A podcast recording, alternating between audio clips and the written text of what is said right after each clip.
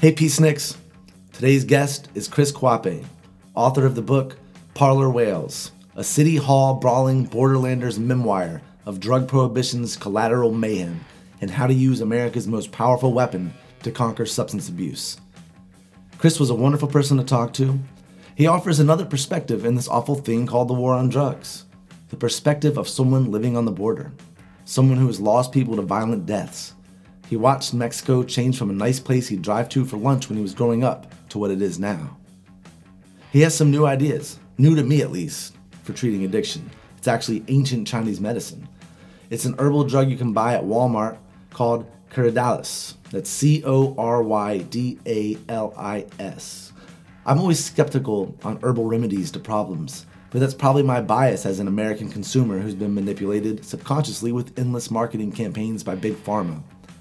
I looked into this Corydalis, and yes, I'm now interested. A quick Google search Corydalis and opiate addiction, and this popped up. The extract of the plant Corydalis yanashuo, yanashuo, I think it's called, prevents morphine tolerance and dependence while also reversing opiate addiction, according to a recent study led by the University of California, Irvine. I'm going to look more into this. So, if you like today's podcast, you can order Chris's book, Parlor Whales, on Amazon. But if you can do me a favor by doing Chris a favor, if you like the podcast and want to read his book, resist the temptation of the Amazon app and go to his publisher's website and order it there. I ordered it and it only took two minutes. You could save one minute on Amazon, and that's cool too. But instead of putting those extra bucks in Bezos' pocket, put it in Chris's pocket by ordering it from the source. Parlor Whales by Chris Cauhape, that's C A U H A P E, and his publisher is Dorrance Publishing, D O R R A N C E. Okay, so we have our first affiliate that has reached out to help the Peace on Drugs. We're gonna try to make a few bucks so I can keep this train rolling. We're doing big things, great guests, spreading the word, changing people's perspectives. Our next step is trying to gain some funding. So if you want to help support the podcast and would like to try a hemp cigarette that doesn't taste like shit, that is their official motto. And this can be for any reason. You want the medicinal effects of the CBD without the psychoactive effects of THC, or maybe you want to quit smoking and vaping nicotine and want a less addictive alternative. Maybe you used to smoke and miss having that the occasional cigarette after work or with a cup of coffee, but if you're like me, every time I would just have one here or there, it quickly turned into a regular habit. These hemp cigarettes have no nicotine or tobacco and may be just the thing you're looking for. It's actually cool that Chris, today's guest, actually brought up a study that found people who use tobacco but also regularly smoke cannabis were less likely to get lung cancer. So I read an article about this and um, uh, something or something on the topic. It explained how cigarettes cause cancer and why cannabis didn't seem to. And I remember not long after reading the article, I got a chance to share that knowledge that I hope was correct from the one article I read. It was, um, I believe, in a respected magazine like Time or something. But um, I'm standing in line at Guitar Center, and behind me are these two younger guys, late teens or early 20s, and behind them is a man about 10 years older than me. And he's explaining to the young man that cigarettes only cause cancer because of the additives that the cigarette companies add. If you roll your own organic tobacco cigarettes, then you won't get cancer. Now, while there's probably a little truth in organic tobacco without additives causing less cancer and being less addictive, it is in no way true that tobacco by itself, grown organically, won't cause cancer. So I looked back at the young men and I just gave him a quick shake of my head, say discreetly, that's not true. Like, don't listen to him. But also, it was gesticulated in a way that a more mature man may have recognized in the subtext. Like, also, I don't want to have a public debate with this guy either. But the young man immediately pointed to me and said, This dude is saying you're wrong. So I thought quickly and I just said, I said, I just don't want these guys thinking, you know, if they smoke American spirits, they can't get cancer. It's like, if it's only the additives that cause cancer, then why do people who smoke nice cigars, which are 100% pure organic tobacco, even wrapped in the leaf with no paper, still getting mouth cancer? And then I thought about the article I read, and I, I told them about it. I said, when when tobacco combusts, it sets on, it, you know, it, it's it's set on fire. It releases carcinogens. This is why vaping is theoretically safer. Vaping is heating below combustion, thus not releasing the carcinogens. This is the same reason they say eating too much charred meat from the grill can cause cancer, because the char is created by combustion. Uh, cannabis also releases carcinogens when, it, when it's burned. However, the THC acts to slow down the carcinogens, making them far less dangerous. Again, according to the, this article I read, do your own research before living by this idea. Now, with tobacco, there is an opposite effect. The nicotine in tobacco is a stimulant and thus actually accelerates the carcinogens. And this is what makes tobacco so dangerous and why possibly smoking cannabis would, would decrease the risk of cancer. So anyway, that was a fun debate because I actually won it without a fight. The older dude didn't have much to say. And I ended, you know, to them with, you know, no matter what you hear out here in line at stores or on my podcast or wherever from from me or from some guy, no matter how much we sound like we know, always do your own research. So anyway, if you want to try a healthy alternative to, to tobacco cigarette and or just want to try a hemp cigarette or just want to support the podcast, go to sugarcali.com. That's S U G A R C A L I, sugarcali.com. They are a new non tobacco hemp substitute cigarette company out of California. Again, their motto a hemp, finally a hemp cigarette that doesn't taste like shit. They have three, uh, three flavors original, peppermint, and vanilla. I've ordered one of each. When you check out, use the offer code PEACE15. That's P E A C E 1 5. PEACE15, and you will get 15% off your order. That's sugarcali.com, offer code PEACE15. Okay, Peaceniks, Peaceaholics. Thanks for listening to the show. Let's go down to the border with Chris Cauhape. America's public enemy number one in the United States is drug Drugs abuse. are menacing our society. Any thoughts on the drug problem?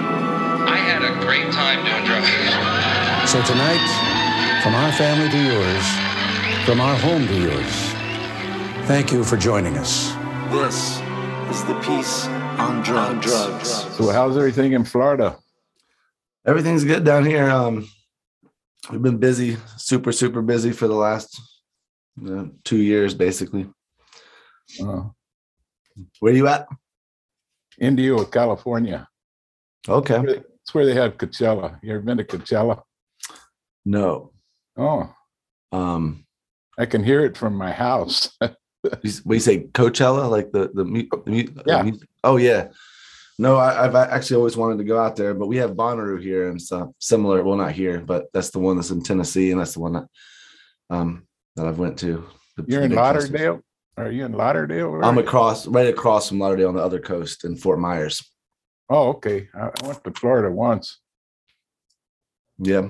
I went to, you know, I'm the only native Southern California that's never been to Disneyland, but I've been to Disney World.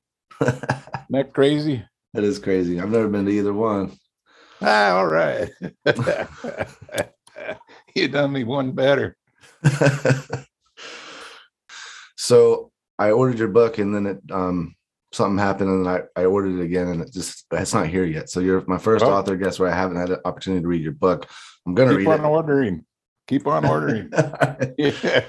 but when, I want to talk about it and I'm uh, because of the subject matter, I think we'll be able to go right into it. But you can explain it to my guest. It's Parlor. Wait, oh, fir- first, how do you pronounce your last name? Quape. Quape. Got it. All right. It's Catalan, not Spanish, not French, Catalan. Gotcha. Okay. What how do you say? Aculas? Aculis. Acula. I said it right. What kind of a name is that? That is Lithuanian. Um, um, Lithu- um, my, my family is German, um, French. I mean, German and Irish, English. But my uncle's side of the family is Lithuanian, and I took his last name for um because I'm a musician, so it was kind of a stage name. But um, also Oh yeah. taught me music, and I kind of was a a big role model in my life. So I used his last name, and that's kind of what I went with. I was a radio announcer for a while. My my uh, air name was Chris Cross. Chris Cross, and then someone else stole it. Yeah, right. Yeah, because that was 73 when I did that, 1973. The original Chris Cross. I'm gonna have to put that on the podcast. The original, like Bad Bob, the original Bad Bob. All right, great. So um yeah, so I uh also thank you for doing this. This is awesome. Um Hey, I've been- here. I've been waiting. I'm very glad to do something like this. Very cool, very cool. Um I'm a talkative sort, you're what? a talkative sort. Oh, that's awesome. So, um, your book is Parlor Whales, Yes, it is. and um, so so tell me a little bit about it. Well, uh, people ask me why did I write it, and I could just say the short answer is because of eight murders. I've had uh, neighbors, employees, and relatives murdered in drug situations. I feel like I'm uh, collateral damage in the war on drugs. I feel like I live uh, on ground zero, which is along the border where I've lived all my life it is ground zero in the drug war. It's really affected the border area more so than any other part of the country, I believe. Because when I was a younger, I went to a college that was about 10 miles away from Mexicali. And we used to actually caravan to Mexicali to eat Chinese food. By the way, they have the best Chinese food on earth in Mexicali. We would caravan down across the border, eat lunch, and come back and finish up the school day. Take about uh, five minutes across the border. Uh, now it takes anywhere from two to five hours to cross, come back across the border, and that's all because of this uh, zero tolerance, which I've come to call uh, 100% intolerance. It's just ru- ruined the cross-border business there, plus, you know, all the other things that go along with it. Yeah, and it's, it's destroying the country down there too. The whole country. Oh, man, it just, it's night and day what it used to be, and all the violence in Mexico.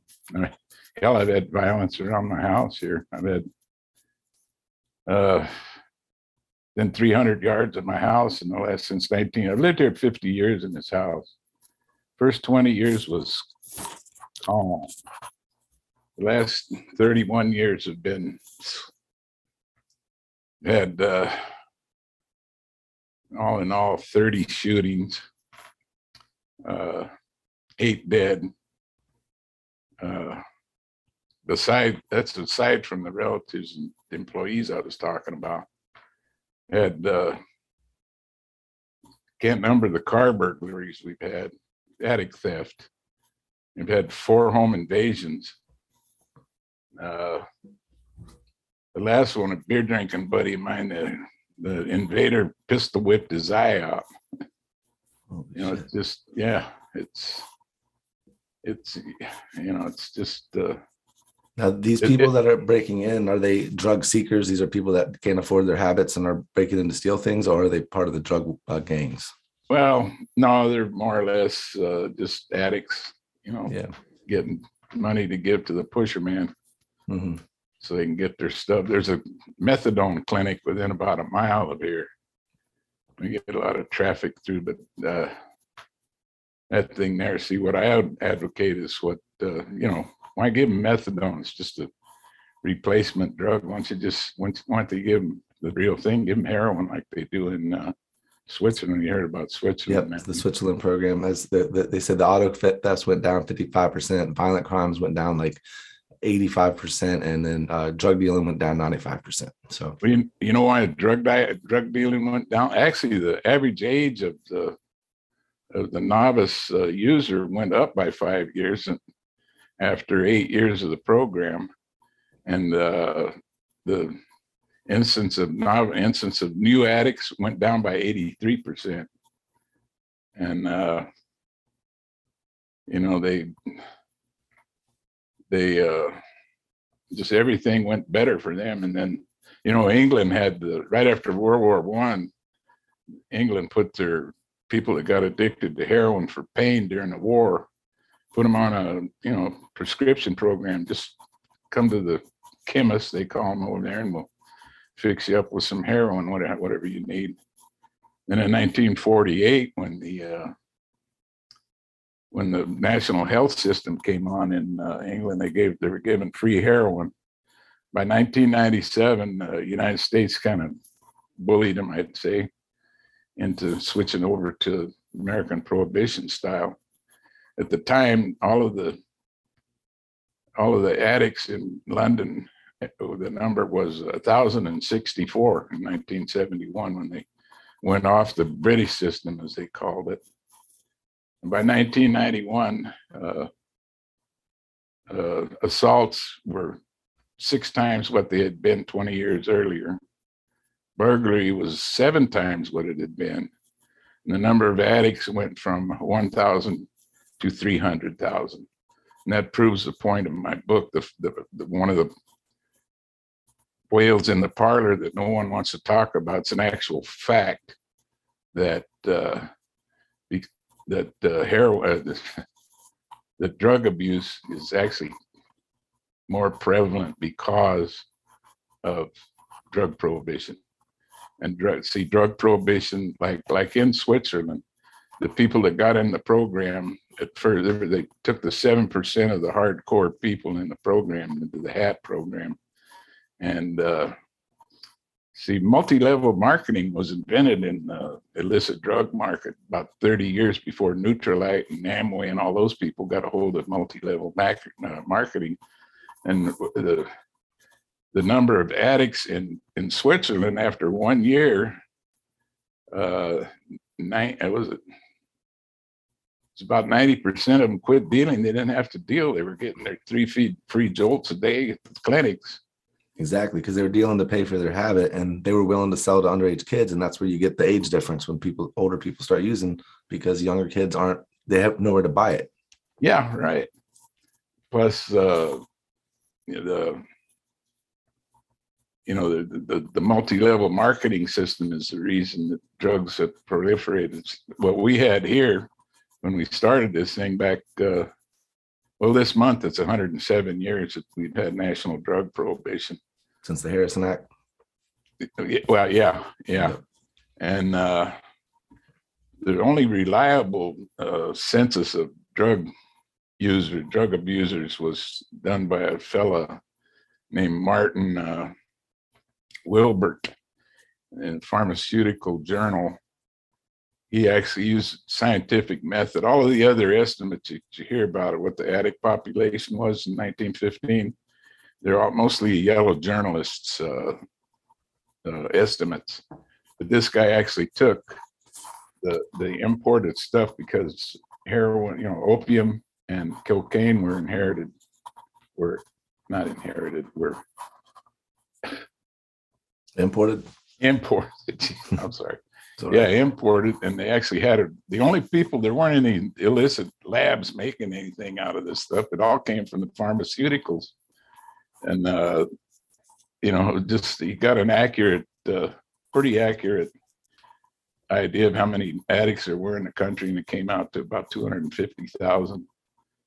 The Center for Disease Controls puts that number at uh, 32 million now. Wow.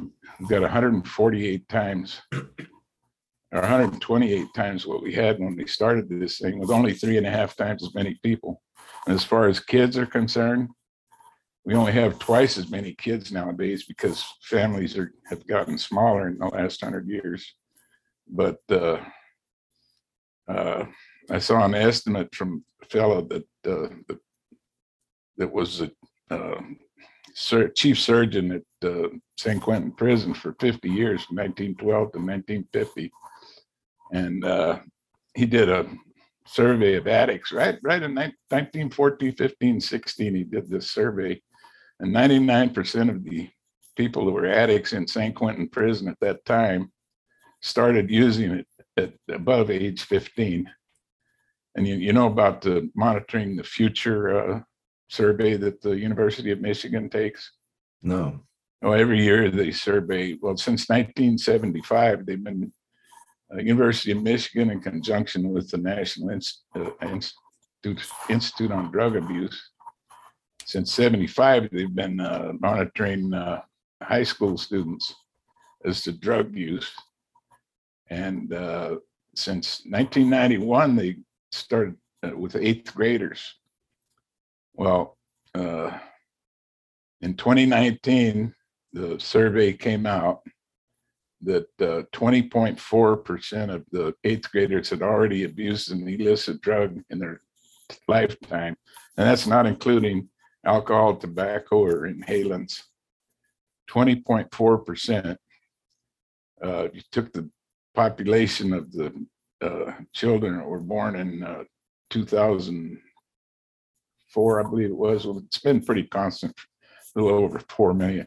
That year, the year that made those kids 14 was uh, live births, according to the vital statistics, was uh, 4,266,000. If you multiply that times 20%, you come out with eight- 870,000 kids using. Now that's uh, about 350 times as many as what was what we're using it back in 1915. So I, I, I would just say that maybe drug prohibition actually causes drug abuse. Well, the, the things that could cause drug abuse would be, you know, the, the problems that we're having with um, globalization and the job loss.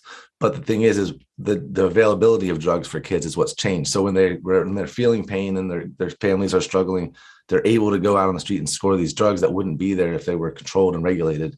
And- Well, it- go ahead. They, if they wouldn't be there if they were the same price as, you know, if they didn't have the inflated price because of the prohibition.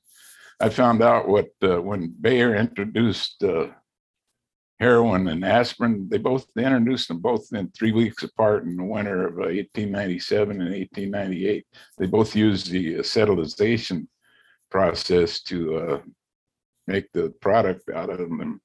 So they both came out at the same time. They both sold for the same price, uh, which was uh, eight doses for a penny. You know, you can still you can still buy an aspirin for a penny in this country. You can buy an adult 325 milligram aspirin tablet for for one cent. Heroin's a 50 milligram bag here goes for 10 bucks. Be like going to the grocery store and buying a loaf of plain white bread and the clerk would want to charge you fourteen thousand bucks for that, with that kind of a markup. That's crazy. Of course, it's, it's getting that way anyway, it seems like. I know everything's going up. It's crazy. And then they want to sell you a bag here in California. They make more money selling people plastic bags at the supermarkets. Yeah, they've sold sold us bags too. Um, Yeah, but that, that, it, you know, if they get that price back down to where, to where it's on par with aspirin, I mean, who in the hell would want to sell it?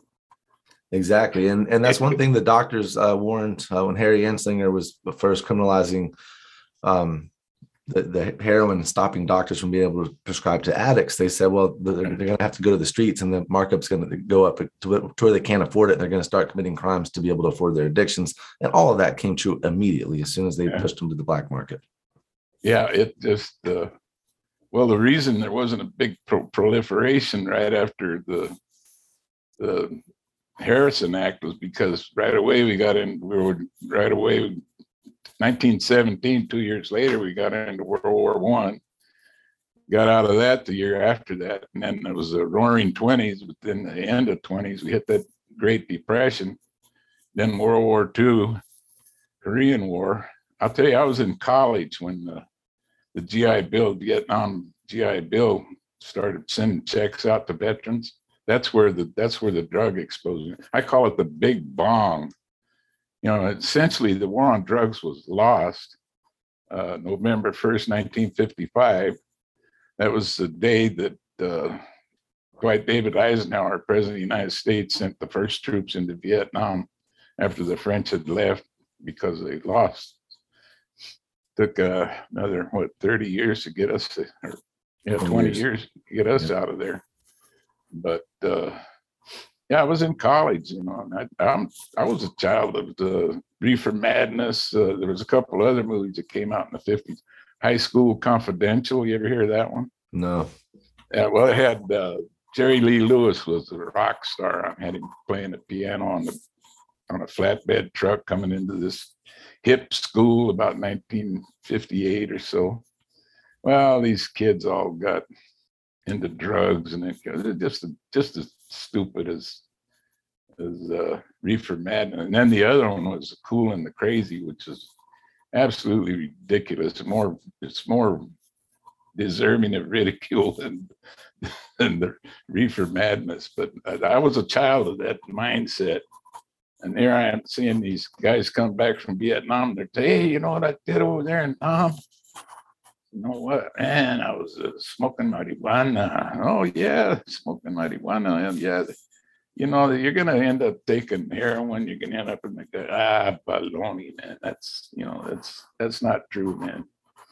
And uh, you know, after a while, they convinced a lot of their classmates, you know, because you, you get curious about something like that, and then you go and take it if it works out for you. You know, hell, go home show little brother that's in high school hey look what this stuff is. Ah that's bad you know but, well i grew up on the border you know and uh it was a little different down there. There was uh, there was uh, quite a bit of in fact uh, you know uh, Cher Cher the singer actress Mhm. she was born in el centro down on the border and uh, come to find out, her father was a heroin addict, truck driving heroin addict. And why in the hell would anybody come to El Centro in 1946? You know, well, the reason was because it was a lot easier to score your dope in Imperial Valley in those days than it was like in a city. Plus, we uh, some there were some towns in uh, Imperial Valley at that time that were just wide open say like like uh there wasn't much uh there were I remember I was a little kid. You know, little kids are fascinated with snakes. And I, I was I, I could read the newspaper when I was eight and I saw down there uh Imperial County Sheriff uh bus open o- opium den I thought, oh man, opium. Oh man, mom, what kind of a snake is an opium? You know? I thought it had to do with snakes, but yeah, they they finally cleaned it up about uh, 1954. But uh, yeah, the the the guys coming back in from uh, from Nam were the ones that set off the drug explosion in the 1960s. That was a the big bong because it wasn't as prevalent. I mean, it was just it was unheard of. But it was also though the um there was the acid explosion in San Francisco Bay Area, correct? Right, That was about the same time. yeah, right. Yeah, and that- and that started with a pretty peaceful movement with hippies wanting to do acid, but then and the and the CIA with MK Ultra was was tr- trying out all these other drugs, but amphetamines became Yeah. very popular, and then the the whole peace and love turned into some shady, some you know Oh, people yeah. were selling drugs and stealing from each other, and and that's what the government wanted was break up the peace and love movement. They're anti-war. We don't want that. yeah, yeah. I, that, yeah. They were. It was a. It hadn't changed much. you know, they don't want anybody. You know, stepping out of line. Stepping out of line. You know, you can't. Can't step out of line. Exactly. but uh, yeah the the psychedelic thing that was uh that was uh actually that that uh, that was legal for a while until they so but they did another reefer madness on that thing you take that lsd and you'll stare at the sun till you go blind Oh, I know. And then there was there's old shows. I was watching one where the detective was interviewing a Timothy Leary type character, and it was explicit. He's like, "Your books are telling people to uh, eat LSD." He's like, "It'll open their minds," and they were having a debate. And he's like, "What about the kid who ripped out his own eyeballs to stare at his own face?" And he's like, "The reality he saw then is bigger than anything he'll see in this reality." It's like that kind of stuff never happened, and you're making it sound like it's a legit debate that's going on. Nobody would defend someone ripping their eyeballs out, and nobody would rip out their eyeballs. But these are the stories that they were putting in the pop culture to like scare kids. I was scared of LSD before I did it. I was like, this stuff is, you know, it's going to make me go crazy for, I could go crazy for the rest of my life, which there's sort of some evidence that possibly if you're a schizophrenic, ha- have that gene, it could happen. But for the most part, I mean, These are all just government lies. And it's like they should have an honest discussion. Drugs are not completely safe. They are dangerous. They can ruin lives, but have an honest debate. Don't tell us a bunch of stuff that's not true because then we're going to have to go try to find out for ourselves. Well, you know, nowadays uh, the the truth is hard to find. Seems like very hard to find. But uh, you know, the problem with drugs, like uh, the uh, one of my uh, little catchphrase, right? In fact, in fact, on the front of the book says, uh, "Now is the time to drop the tranquility bomb." That's how you're gonna have peace on. The only way you can have peace on drugs is by dropping the tranquility bomb. Okay. tran- How do we do that? yeah, the tranquility bomb uh, consists of, of course, decriminalization and universally medicalized maintenance, like they do in uh, in uh, Switzerland, which is now done in Germany, Denmark, Netherlands, Canada. I mean, it's catching on, but uh, and research. The most important thing is research. In Mhm. fact, uh, let me read you an excerpt from the book here. It says,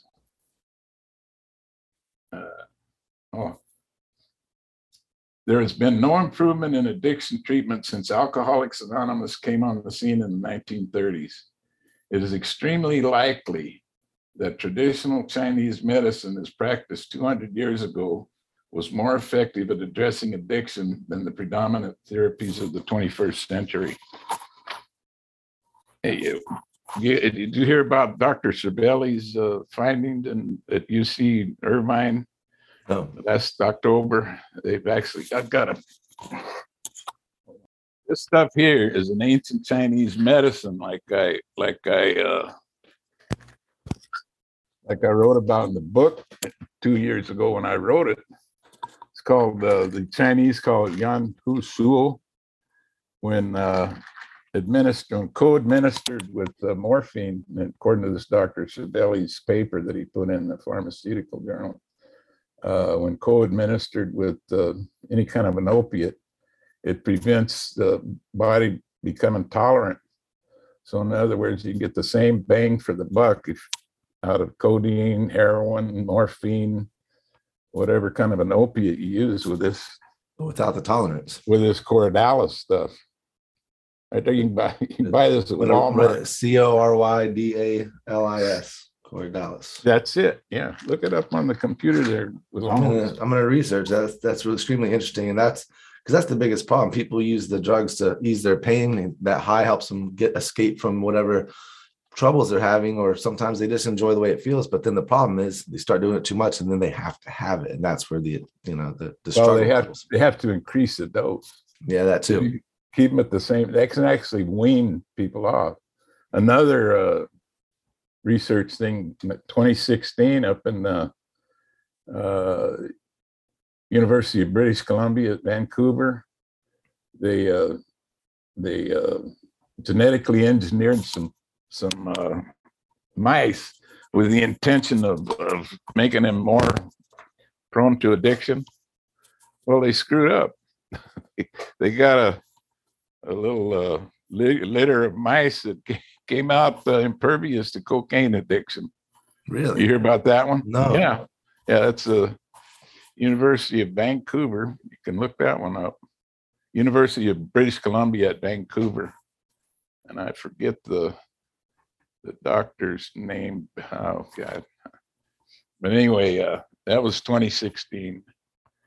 Actually, uh, the National Institute of Health, which loans all the money for this research, they just they're just so damn stingy when it comes to anything that has to do with addiction.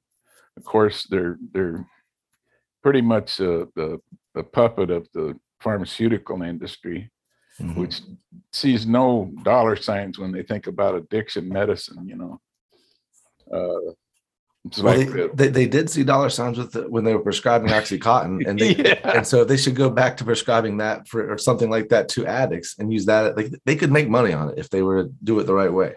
Well, it's my contention that we should just divert all the money out of that they were using on this uh, cops and dopers game they've been playing for how long?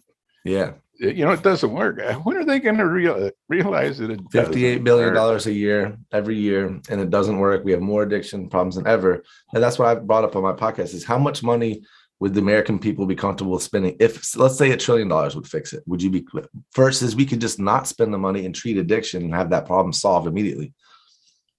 Well, the the thing is that it's it's an actual it's an actual uh biological it's it's it's it's not a psychological disease it was uh it was discovered in 1990 the drd2 1a variation gene by ucla psychiatric discovered that and they found it to be present in 60% of the addict population, yet only 10% of the general population. That was 1990.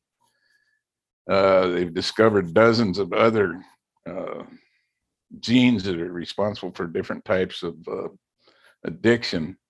Uh, actually, uh, they, uh, well, let me read you the, the other I'm only going to read two was talking about tough love. The tough love theory assumes that addiction is a selection. It is not. It is a compulsion. Addiction is an anatomical disease that occurs in genetically predisposed individuals. Addiction is triggered when an individual is matched up with a substance determined by that indi- that particular individual's genetics to cause immense pleasure and uncontrollable craving in that specific individual. It is anatomical because those genes are present in every cell in the body. It's an anatomical disease. Those who think it's evil, you know, this debate of is it a disease? Is It's a disease, you know, it's Exactly. If somebody couldn't work because they had um, a health issue that that like MS or something, you wouldn't yell at them and tell them to you know to get a job. It's a Yeah. Then you get, you get into the, to the. I, I'm pretty active by a city here. I've run for city council a couple times. Thank God I never won. Uh, but, uh. Actually, I, I got into the, into a blue ribbon panel to figure out how to, to fix the st- streets were in disrepair here in this city. So uh, I got the city clerk to go get into the archives there and get a pie chart of 1960 is the year I used because that was the year of the federal census and that was pre-bong. That was before the soldiers came back and turned everybody on. But uh, our city here, uh, one in seven dollars was spent on street maintenance and repair. And by 1997, which was the year I was on the panel, it it had, it with uh, the linear mileage had tripled. We had 1960, we had 50 linear miles of street. By 1997, we had 150. Yet the the percentage of street maintenance repair money in the general fund budget was uh, one in one in two hundred dollars as opposed to one in five or one in seven. So I thought, man, this this is crazy. I have to go back and see what what the difference is. Well, I found it. Guess what it was? what's that? Police expenditures. Police expenditures. Wow. It was it, police expenditures was one in five dollars when when street maintenance was one in seven. By 1997, it was three out of five dollars. Wow. So I, I, I said, boy, that's interesting. I wonder if that's true in any other cities. I called the archivist in the city of Los Angeles. Uh, their percentage in 1960 was 11 percent. And uh, 2019, it was 43 percent, four times. And you drive around Los Angeles, it's there's a few few potholes in that big city, but Mhm. uh, it's just about the same any place. They're they're we're getting to spend too much money, and the the local politicians depend on endorsement by the Police Officers Association Mhm. you know, to keep, so the, the local politicians, you know, they, they, they keep on giving them raises and raises until they're, they're sixty percent of the general fund budget. Yeah, and see that's that's where I supported the de- defund the police movement in the in that we need to defund the certain aspects of the police movement, basically the drug war. But Yeah. the, the, when you call it defund the police, it immediately angers people that don't understand Yeah. what they're talking about. It's like we're not saying stop paying police officers. No, we need police officers, but we don't need them kicking in doors in SWAT gear for uh, for a war on drugs that can't be won. And that's where a lot of that money goes is is stuff like that. All these they have the mil- we've militarized the police. They have all these weapons. Some of them have you know helicopters and uh, you know flash grenade launchers. Crazy stuff. yeah, the, the, it's come to the point where like here in, they've made, all these cities are dependent on big box stores and then high retail, high retail sales to, to, to augment their, their tax base so they can pay for the police force. We don't need to defund the police. We need to get rid of these stupid laws that cost so much money and make things worse. It's made it worse. Why do we have hundred and twenty-eight times as many drug addicts as we had? Because we bought all these police, and bought them all their gadgets and gizmos. And then you get into the forfeiture. Oh, man. Oh yeah, that's that's actually. I don't know how the Supreme Court allowed that to happen. That's a complete violation of what our country stands for. Well, they're- take stuff and, and, they, and they don't even have to take it for drugs. They can say it's for drugs, and you have to prove it wasn't for drugs. And a lot of people are too poor, Yeah. and the cost of a lawyer is not worth what their car was worth. So they're just gonna let the government keep it. Yeah. Well, you know what, what happens to that money? The, the, actually, there was a, the, there was a white paper done on this, or actually it was part of the law that six, six percent of that money has to go to victims of crime. Now, the, uh, the, uh, uh, Arellano Felix, Arellano Felix brothers, Tijuana cartel, when they caught them, they got two brothers fifty million dollars each for, uh, with a profit for, with the asset forfeiture. And then uh, the other brother was a hundred hundred billion, hundred, hundred million. And then when uh, the guy that turned, the guy that put the finger on El Chapo Guzman, Zambada from uh, Sinaloa. Zambada, they, his part of his agreement, he forfeited the one point three seven billion dollars. And you know, the DEA operates on three billion a year. That was half, half of their. Yeah, Yet they, they're, they only return six percent of the victims of crime. There's been three hundred thousand people at least murdered in Mexico over this baloney that's been going on for hundred and seven years. Where, where's, I had an employee that was, was murdered by Adriano Felix Tijuana drug cartel down in Mexicali. I had an employee that was, that was uh, tortured and murdered over there. It ended up being a quintuple homicide. There was, he was with another fellow that, actually, the fellow actually, uh, he, uh, there's a dry lake south of Mexicali and a lot of people go out there and run their four wheels, you know, Baja 500 and all that kind of thing. But this cat, he saw, he saw a plane go down and he, he rushed over there and uh, the pilot was dead, but he saw he had some packages and his light bulb went on. Bing. Well, I know what that is. I can sell that. And he threw it in his pickup. He's running around Mex- Mexicali trying to sell that. Well, Mexicali's only what two hours out of Tijuana. It's kind of like, uh, you know, there's a lot of interaction between the two cities. right. So, So, uh, they figured out that he had this. He got it. when Arellano Felix finally caught up with this guy. My employee was with him along with two young ladies. They uh they torched the car with two la- two young ladies in there. They were they were machine gunned to death. The two guys were torched, tortured.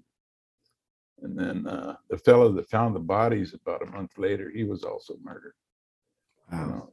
And the family, you know, they're, they're collecting a billion and a half dollars from all them. What do they get for losing, you know, four innocent, well, three innocent people? Four Yeah. would count the guy. Six percent of a of a take goes to the, the victims of these things. And let me ask you this one. that is, that is what I call tyranny in its purest form. They're sending out purse snatchers, uh, strong arm robbers to collect taxes to pay for the police force. That's, that's tyranny, man. Yeah. I want my tax collector to have IRS written on his badge. You know, I don't want some purse snatcher. I got, I got knocked over in the street right out here by a couple of thugs, right out front of my street there. But I, I got like a photographic memory as they did a U-turn to get back to the main drag there. I got their license plate. Well, they caught them. Uh, two FWC three four six. That happened in nineteen ninety-one. I still haven't forgot the plate. But uh, the guy had just, the guy had just gotten out of prison and and had uh, embezzled his mother's car. He wasn't, wasn't supposed to have it, but he he ended up doing three years for what he did to me. You know, I never, I never got a penny out of that thing. I've, I've lost about ten thousand dollars in attic theft over the years. Uh, uh, I didn't get anything for that, man. Where's, where's my cut? You're, you're taking this money away from these guys that are supposed to be criminals and drug dealers and all this. You're supposed to give six percent to the victims. Where is it? Yeah, Yeah. they, they say they use it to, to continue the fight against the drug, the drug, fighting the drug war. But the truth is, and we all know the truth is that the DEA doesn't want to win a war that would put them out of business. Nope, absolutely. The DEA would be DOA, Mhm. you know, which it should be. Yep. It's, it's a worthless, it doesn't, do it, it, it, makes the problem worse. It does. And also, I was reading something that said that the, D- when they they take a lot of these seizures of these big properties, they'll actually negotiate with the with the higher ups in the drug cartels, and and basically it gets them out of a prison sentence. Like, well, you won't do prison Oh, if yeah. you forfeit this much. But the the young people who are just trying to feed their families, they're going to spend a lot of time in prison. But the people who are making the money, they're going to avoid prison by just giving the DA a cut of the drug sales. It's basically what we're talking about here. They're getting a cut from what they're fighting. Yeah, it's, uh, you know, it's, the it's the old uh, kingpin, queen pin, prince pin. You know, that uh, the, the kingpin never gets burnt, man. It's always the, the lieutenant down there that I'll turn in all my lieutenants. That's, I talked to a judge here. He said there was a plane going to the airport out here. Nose dived into the airport, everybody was safe, but uh, was a couple of pretty well thought of people, including a guy that was a pastor of church up in Riverside. He had a load of marijuana and those this back in the sixties, I guess. But uh, they all got off the hook, according to this judge. He said they turned in all their lieutenants. They did the time, and these guys got a slap on the wrist and got scared a little bit. That's all. Wow, Keep on keeping on. that's that's crazy, and The whole it's just so much corruption there. I mean, it's just And that's what you're going to get when there's an illegal trade. It's all going to be corruption. That's, that's Yeah. how it's going to run. And what we've done to Latin America is just, it's, it's not a bad neighbor policy. It's just plain evil what we've done to them. And, and then we blame them. I know. blame them. We call them we Yeah. call them we call them criminals and rapists. and- Rapists, and we- rapists, and rapists and drug dealers. I'm Yeah. quoting a fella, I'm quoting a fella. yeah, um, yeah. It's uh, it's actually really awful, and I feel like what we did. I mean, we we strong on them into into creating the black market there. They didn't want to outlaw drugs because they saw the way you know prohibition worked with us. So like, we don't want that shit. Well, we said, well, then you're not. We're not going to allow you to have opioids from our our, our pharmaceutical companies are going to stop shipment from opioids to your hospitals if you don't outlaw them. So they they folded because everybody in the hospitals needed these met, this medicine. They outlawed it, and then immediately everything that they said would happen happened. And now we, now their Yeah. country is completely in disarray. It was in like 2000 and I think it was 18 that the statistic was 33,000 murders in Mexico that year, and most of these are drug related. And and then when when they start trying to exile some of these countries that are being flooded by a drug chain coming from you know from South America up through Mexico, they're trying to refugees are trying to come up here. We're like build a wall, keep them out. It's like we, Yeah. we created this problem, and also why Absolutely. and why why is the cartel so profitable? Because Americans want to buy drugs and we make Absolutely. and we send them sell them guns. So they they could have put want to put a wall against us to stop our money and guns from coming down there. So we need to fix this problem and help them resolve this, not build a wall. We need to find a cure and it's, all here it is. And they, said, you know what? Nobody's heard of this. Nobody's heard of this. It's been since October twelfth. That's gonna be, that's uh, November, December, five months. Five months and nobody's heard about this. I mean, Corydalis. Crazy. I'm gonna, I'm gonna look into that. I'm gonna research that. And, The- And the, the doctor, you know, the, I've talked to some other guys, uh, the Scripps Institute. There's a Scripps Institute in Florida. What, what city is that in? What what is it called? Scripps Institute. They do research. I'm not sure. It's probably Uh, uh, it could be in any one of the colleges, honestly. well, there's the famous one is out here in San Diego. They're connected with the one in Florida. Uh, they came up with a methamphetamine, PCP, and uh, and cocaine uh, vaccine. Scripps Institute did in 1999. They haven't had the money. They haven't gotten the money out of the National uh, Institutes of Health to to do human trials in 23 years. A heroin, uh, and and in 2013, they they came up with a heroin vaccine. Same story, and plus no no press, no media. It's like a secret. Look those up. I'm gonna look those up. The doctor's sure. name is the doctor's name is Janda J A N D A. What is it? J A N N D A. J A N D A, first name Kim. And the other doctor that was uh, Dr. Koob, K O O B, in 1999. I met him.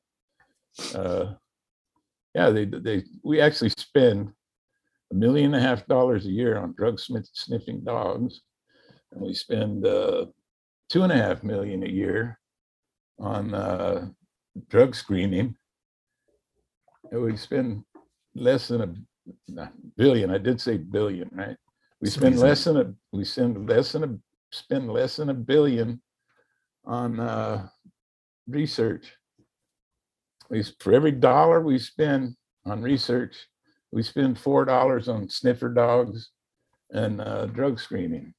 That's absolutely awful. And another thing about the research is, uh, from what my understanding is, any research that's done that's um, that doesn't go in line with exactly the- what the government wants to say is not Yeah. going to happen. Like there was that rat experiment where they got rats addicted to cocaine and, and heroin, and that was funded by the government. And then somebody else created Rat Palace to show that if you give the rats other things to do other than just drugs, you know, you get other rats that they can mate with and you have things they can play with, they're not going to get addicted. But that kind of research would never get funded. The, government wants nothing to do with it. We want to only Right. Oh, prove yeah. one thing. They have they have an area. Yeah, they like the the the, the study to to try and show that marijuana was equal to tobacco and lung cancer, and they found out if you smoke uh, marijuana and tobacco, that your chances of getting cancer were less than if you only smoked tobacco.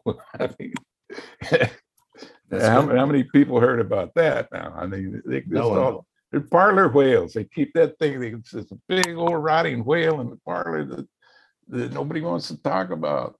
You know, these things need to be talked about.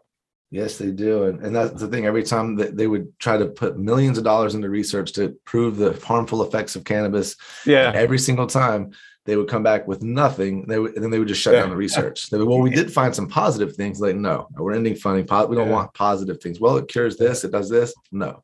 And the idea that it's been a Schedule One substance since 1970, mm. meaning it has no medicinal purpose, is just ridiculous. Hell, I had prostate cancer here, what, years back. I took the radiation thing and I was taking that, uh, what that, that black tar marijuana, that, uh, THC, like thirty milligrams. Ah, well, that cured me of prostate cancer, man. Really. That and the radiation, I mean, it's- that's a, you know, it's, it's been a medicine for like, like this stuff. You know, they're gonna outlaw this now, man. Oh, man, it's too easy. It's too easy on people. You know, let's make, let's make life hard for people. You know, They make it, uh, see, everybody's a victim in this damn drug war. You know, you don't realize you're, you're like, my wife and I went and bought an SUV here, uh, January. We paid, uh, three thousand, thirty-one hundred dollars in taxes. I figured out the, the sales tax, the pre-bong nineteen sixty sales tax would have saved us two thousand bucks on that price. So where's that extra two thousand bucks? Goes to your, your, your, your police force here, got to handle, they got to go play cops and dopers. You know, when I was a kid, we played cops and robbers. Now they play cops and dopers. That's a good point. And the thing is, robbers were something worth actually going after somebody that was, you know, violent Yeah. crime. Now Yeah, we're going after people because people want to get high. And And um, and again, I, I think though that the big point that we have to have with people who are pro prohibition is that we want the same thing as prohibitionists. We want Yeah. less people addicted. We want less people overdosing. We want less crime. We want to pay less taxes. These are all things that will happen if we end drug prohibition. Yeah, that's the on overdose, the Swiss thing. Uh, 28 years now, zero, zero overdose deaths, zero. It's the same Yeah. reason, yeah, the same reason we don't have overdose in hospitals that use morphine because if it's Yeah. controlled and regulated doses, it doesn't kill people. It's actually pretty safe. It's actually safer than alcohol. But um, they don't want to tell people that. They don't want people to know that. Yeah, the the the other thing is uh, like the the Taliban. You know, the Taliban. Uh, George W. Bush in May of 2001. That's what four four months before 9/11. They for their participation in burning down opium fields, he gave them 43 million dollars worth of surplus wheat that we had. He rewarded the Taliban for burning uh, burning poppy fields, which they later found out had already been harvested. Of course they had. Yeah. and I, I just can't help that, uh, but think that, uh, you know, those 19 box cutters that uh, Muhammad Atta and all his pals bought to take those planes down on 9 11, and that was paid for by, by our surplus wheat that we gave the Taliban. But the big one is this guy in uh, this little sweetheart that lives in uh, North Korea that's doing all this noise with these bombs and stuff. You know where he got the money to do that? Where's that? It's in the congressional record. North Korea, they're exploding all these bombs now. They got the money. They they had the world's only methamphetamine heroin state run, state run, state run by North Korea, heroin and methamphetamine business. It, it, was responsible for 60% of their export income. That's where they built these bombs. And they Wow. they they got the they exploded the first one, I think it was 2007. And they they they they backed off on because they actually were growing opium where they should have been growing growing cabbage for their for their people. They were growing oak, can't eat that stuff. You know, won't, it's not very nutritious. but he they they quit doing it, and then when when the old man died and this new young guy took over, he he reprised the the business. Said we got to go back in the heroin, methamphetamine. business." They're busting them in Australia and Indonesia. All just you know everything in North Korea is owned by the state.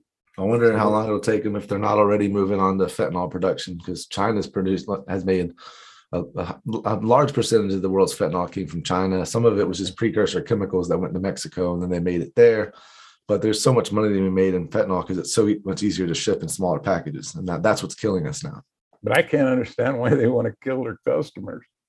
You know, Um, I, it's not. I don't think. I don't think they want to kill their customers. If they get the dose again, fentanyl is actually a safe drug if you if the dosage is right. They use it in hospitals, but the problem is it's so potent that you you if some somebody buys it from the cartels and doesn't know what they're how how to cut it correctly, which is happens constantly. But there's also this thing that some people are so their addictions have gotten so out of control that they need something super potent to feel it. Yeah, So when they yeah. hear something killed somebody, they go, "Oh, that's the good stuff," and they want to go get it. Yep. yeah, they, it's just uh, you know that they and what they what they've done in uh, Guatemala, what is Guatemala, Salvador, and uh, which is the other Honduras. They uh, you know their their combined gross national products only at 125 billion, and they see a hundred and some our our consumption here in this country is 150 billion and you know maybe a hundred billion of it comes through the Central America there. You know they're, they're piecing off all the cops and the generals and the politicians. They they they're actually they're de facto uh, narco states, and the people that are showing up on the border they're they're narco refugees. You know they they I mean. I know a lot of people from Mexico and from my next door neighbors from Honduras, and uh, you know they're life's just terrible over there because of this. You know, if you got a nice looking daughter, they go and knock on your door. Hey, mister, man, you know, we want your daughter for the Casa de Cita over here. You know what a Casa de Cita is. You know, eh, then you go to the cops, say, hey, you know, this gang guy came by, he wants my doctor, wants my daughter for the pros- prostitution over there. And uh, he said, hey, you know what? My hands are tied, man. These these guys are paying me more than what your government's paying me for this job. You know, I got I got two masters I'm serving here. I got to serve the one that's paying me better. Also, the one that will probably, you know, co- commit violence and kill you and your family if you don't play ball. Yeah. Oh yeah. Yeah. Yeah. Right. Yeah. Yeah. And that's the one thing I've talked about. Um, we- I've been following people on Twitter. We've been talking about this. Is that um, that the the human trafficking is a side hustle from drug cartels. If you cut Oh, off yeah. the drug money, that that that business would go away, and it'll be a lot easier to fight that business because you wouldn't be able to pay off law enforcement if you didn't have drug money. Absolutely. You start, you start draining, you start, you make that pool of money zero uh, for the, where the cops aren't getting their, their bite. They're gonna start arresting guys that are doing bad stuff. Exactly. Yeah, Right. there's no, there's no money to buy them off, man, you know, so. And then they're gonna do, they're gonna take revenge on the guys that stepped over the line during the, during, before they dropped the tranquility bomb on them, you know? Yeah, Yep. yeah, they can, they can straighten that thing out, you know, Pierre Trudeau was uh, the daddy of this guy that's uh, prime minister of our neighbor up north, and he, he said living with the, you know, uh, you're sleeping with the elephant, you know, and he was telling about, you know, it's fine unless they roll over at night, you know. Well, you know, it happens in spades, and we've been treating Latin America like it was another part of the galaxy since day one, and it's about time we we treated them with some brotherly action rather than you know stern fatherly action, letting their countries you know deteriorate because of our habit here. And Exactly. the, the real the real addiction is the the law enforcement addiction to getting all these big salaries and the the cops get jaded after they're on the job for about five years. You ought to limit it to five years, you know, and uh, they, you know, I, I've I've got relatives that are cops, you know, and I, I've seen it in them how they how they change and uh, they become, you know, this, they're not pretty people after a few years after after they they're in that business, and it's just it's just a damn shame that we we can't see through that, you know. We need to to solve the problem, not make the problem worse. You know, it's like like the they've been using a fire extinguisher on this thing and come to find out the fire extinguisher is full of gasoline. Yep. know, That's a great analogy, metaphor. It's um exactly. We need to solve the problem. That's what we have to do is start paying attention to science. That's what Portugal did. They- Absolutely. They said we got to look at the data, see what what works. Don't just say, "Well, it's to work if we keep fighting it." Well, has it worked in hundred years? It, for fifty years since the you know the Controlled Substance Act, what we saw with prohibition of alcohol, and how long was that? Was that like a tw- twelve 13 years? years. Thirteen years. Yeah.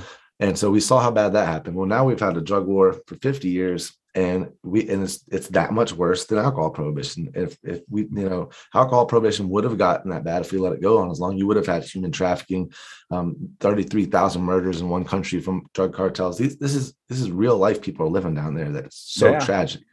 Yeah, used to- my father-in-law was living down there, man. He, he had to make a little fortress around his where he lived there because the neighborhood was just, uh, you know, is uh, it's Mexico's just not the same as it was when I was a kid, man. I used to cross that I've crossed that border ten thousand times in my life, man, and I used to feel, oh man, it was more peaceful over there. Boy, not anymore, man. It's uh, sad, sad deal. They just uh, we do that to our neighbors, you know, treat them like that. It's uh, and we got a whole mindset on this build the wall, build.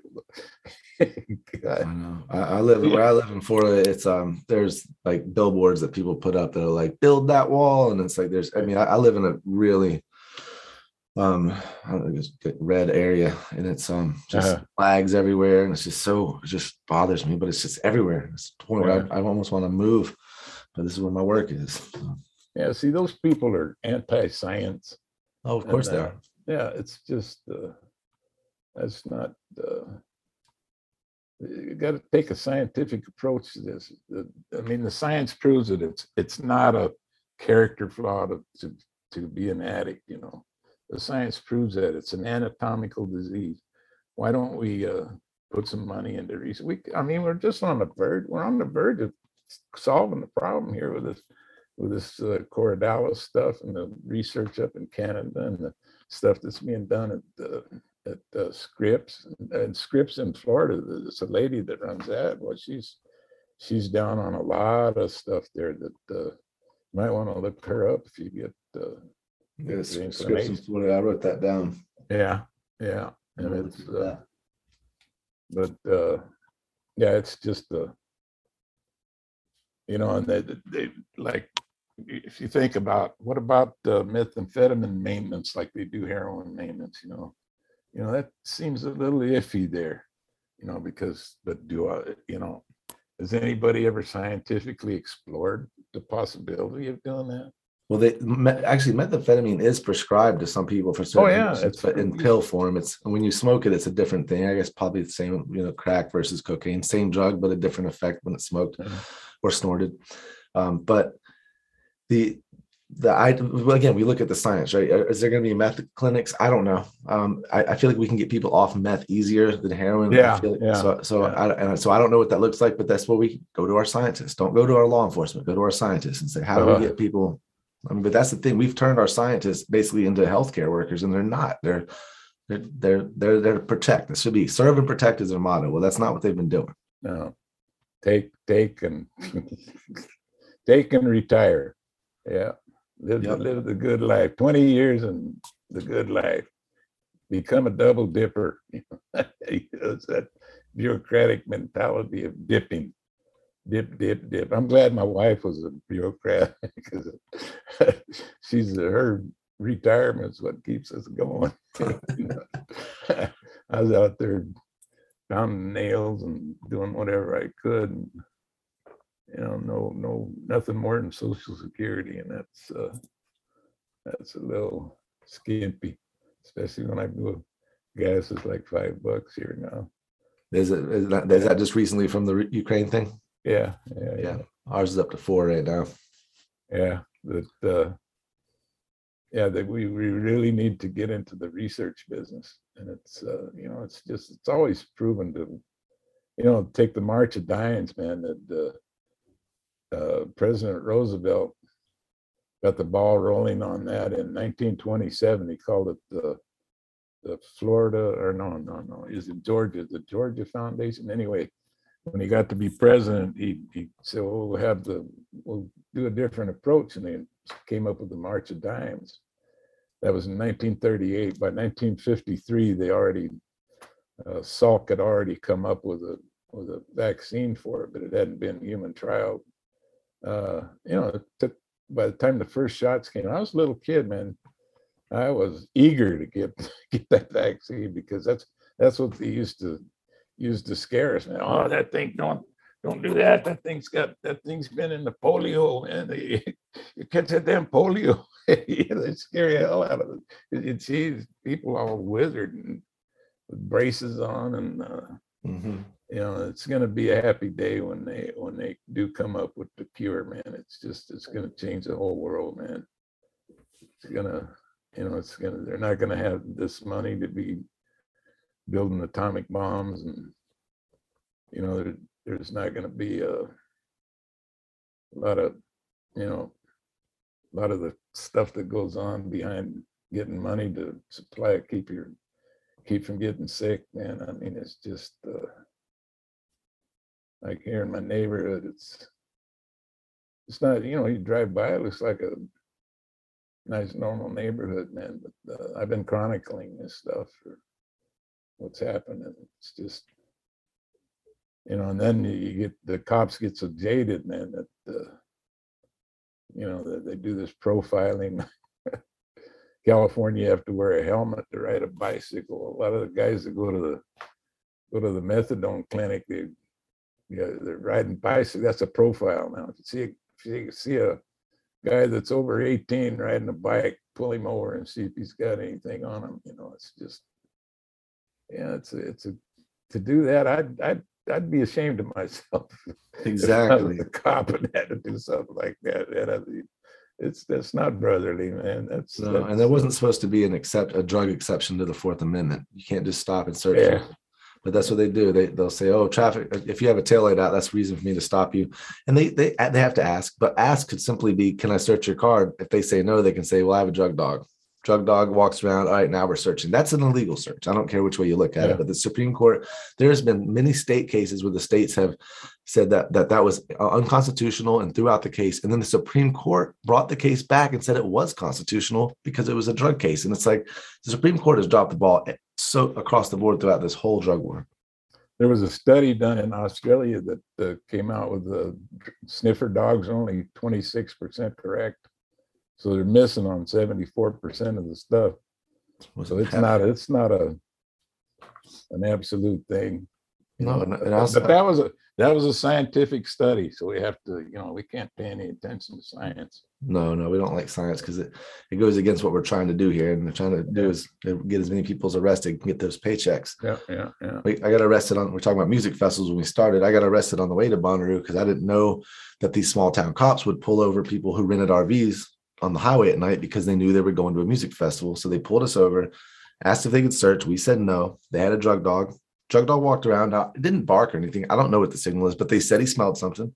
They went in, tore our place to pieces. I had a little bit of pot on me. That's all I had because I, at the time I didn't really smoke much. But I was like, it's a festival. I'll bring a little bit of pot. That way I can you know, smoke a joint or something. Come to But- California, man. I know. Well, we see, we have medicinal now, Yeah. and you know, but I've been devi- denied because of my marijuana charges. I've been denied uh, apartments before, and I was looking for an apartment, and it's like, so I can't get an apartment for something I have a medical prescription for now. See here, Aaron. See what you did to yourself.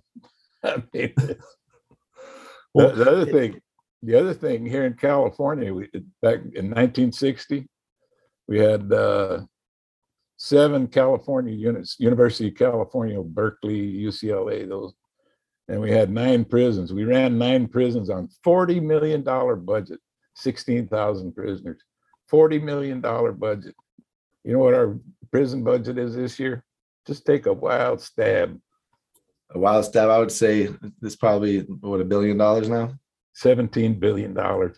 Wow, 17 billion dollars. We in in 1960, for every dollar we spent on on corrections, we spent 80 cents at, at the UC seven UC Barnett uh, uh, universities at that time.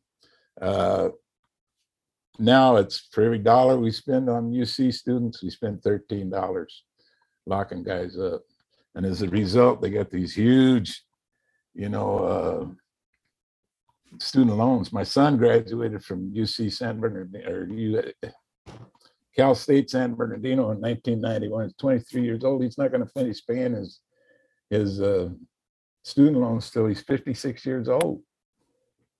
That's child abuse, man. That's child abuse. What we, we charge these kids money, and who ends up with all the money? The banks.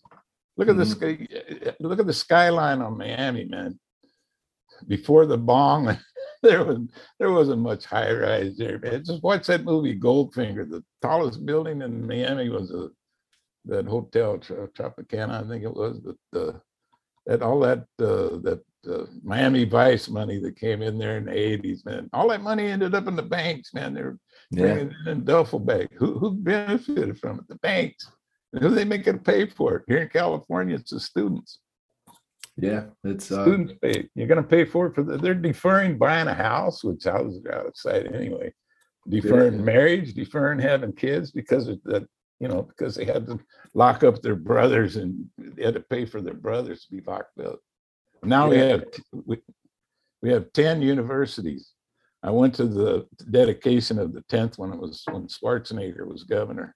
It was in 2005 uh, we hadn't built a new UC campus since Irvine and uh, Santa Cruz 40 years prior to that. And those intervening 40 years between the three colleges, we built 22 state prisons, 22 state prisons. That's why we're spending 17 billion. That might, you know, that's just too much money. also you have this huge homeless problem, and the, Yeah. and and they, and they cut so much uh, funding for homeless uh, for helping the homeless, and then they built prisons instead. And I think Clinton actually passed one of those bills where it was like, we're going to cut public housing by this much, and then we're going to add even more money than we cut from that to build prisons. And you know, with this Ukraine thing, I've you know, you hear the word oligarch a lot now, and, and I'm thinking Yeah. like, well, how is our billionaires not oligarchs? I mean, they're they're billionaires with huge political influence, and they do. Uh, And what? Sorry about that. That's weird. Um, but uh, the, these, you know, they, they they have all this political influence, and a lot of them have invested money in prisons. So if you start rolling back the drug war, they're going to lose money, and they're not going to stand for that.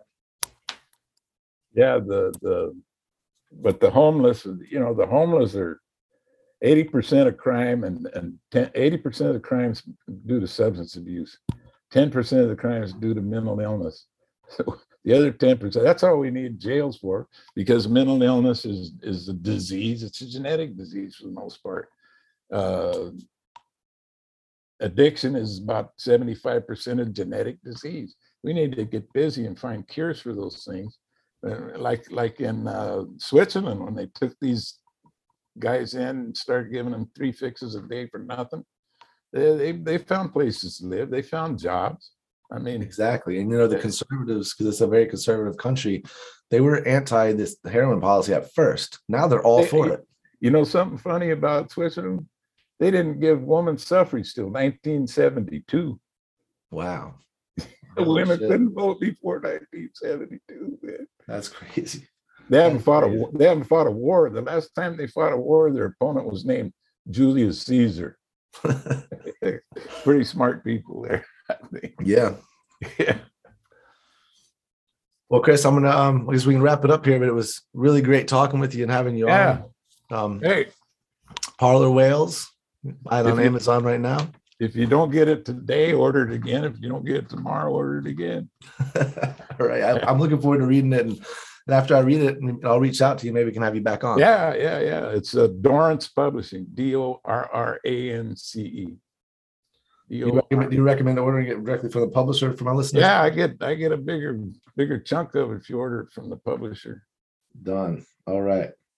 Dorrance. Hey, Aaron, man, uh, I appreciate the. Oh, uh, by the way, I'm having a, a book signing at Rubens Ranch. Look that one up on the on the. He, he he's a he's a fellow that has uh, after after concert parties for the stars at uh, Coachella. Oh, yeah, cool. look that up. Rubens Ranch in Coachella.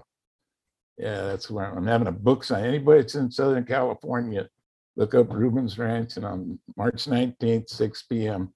Come over there and buy a book from me and I'll sign it for you. Right on. That's awesome, man. Well, thank you so much for doing this. Hey, I, I'm I'm very indebted to you. Thank you very much. All right. You're welcome. Thank you. Talk to you soon. Bless you. Bless you, mister. All right. You too. Take care. All right. You too. Bye. Bye. All right, Peace Nicks. You know the deal. If you like the podcast, go on Apple Podcasts, give us a five star rating, and follow us on Instagram, Twitter, The Peace on Drugs.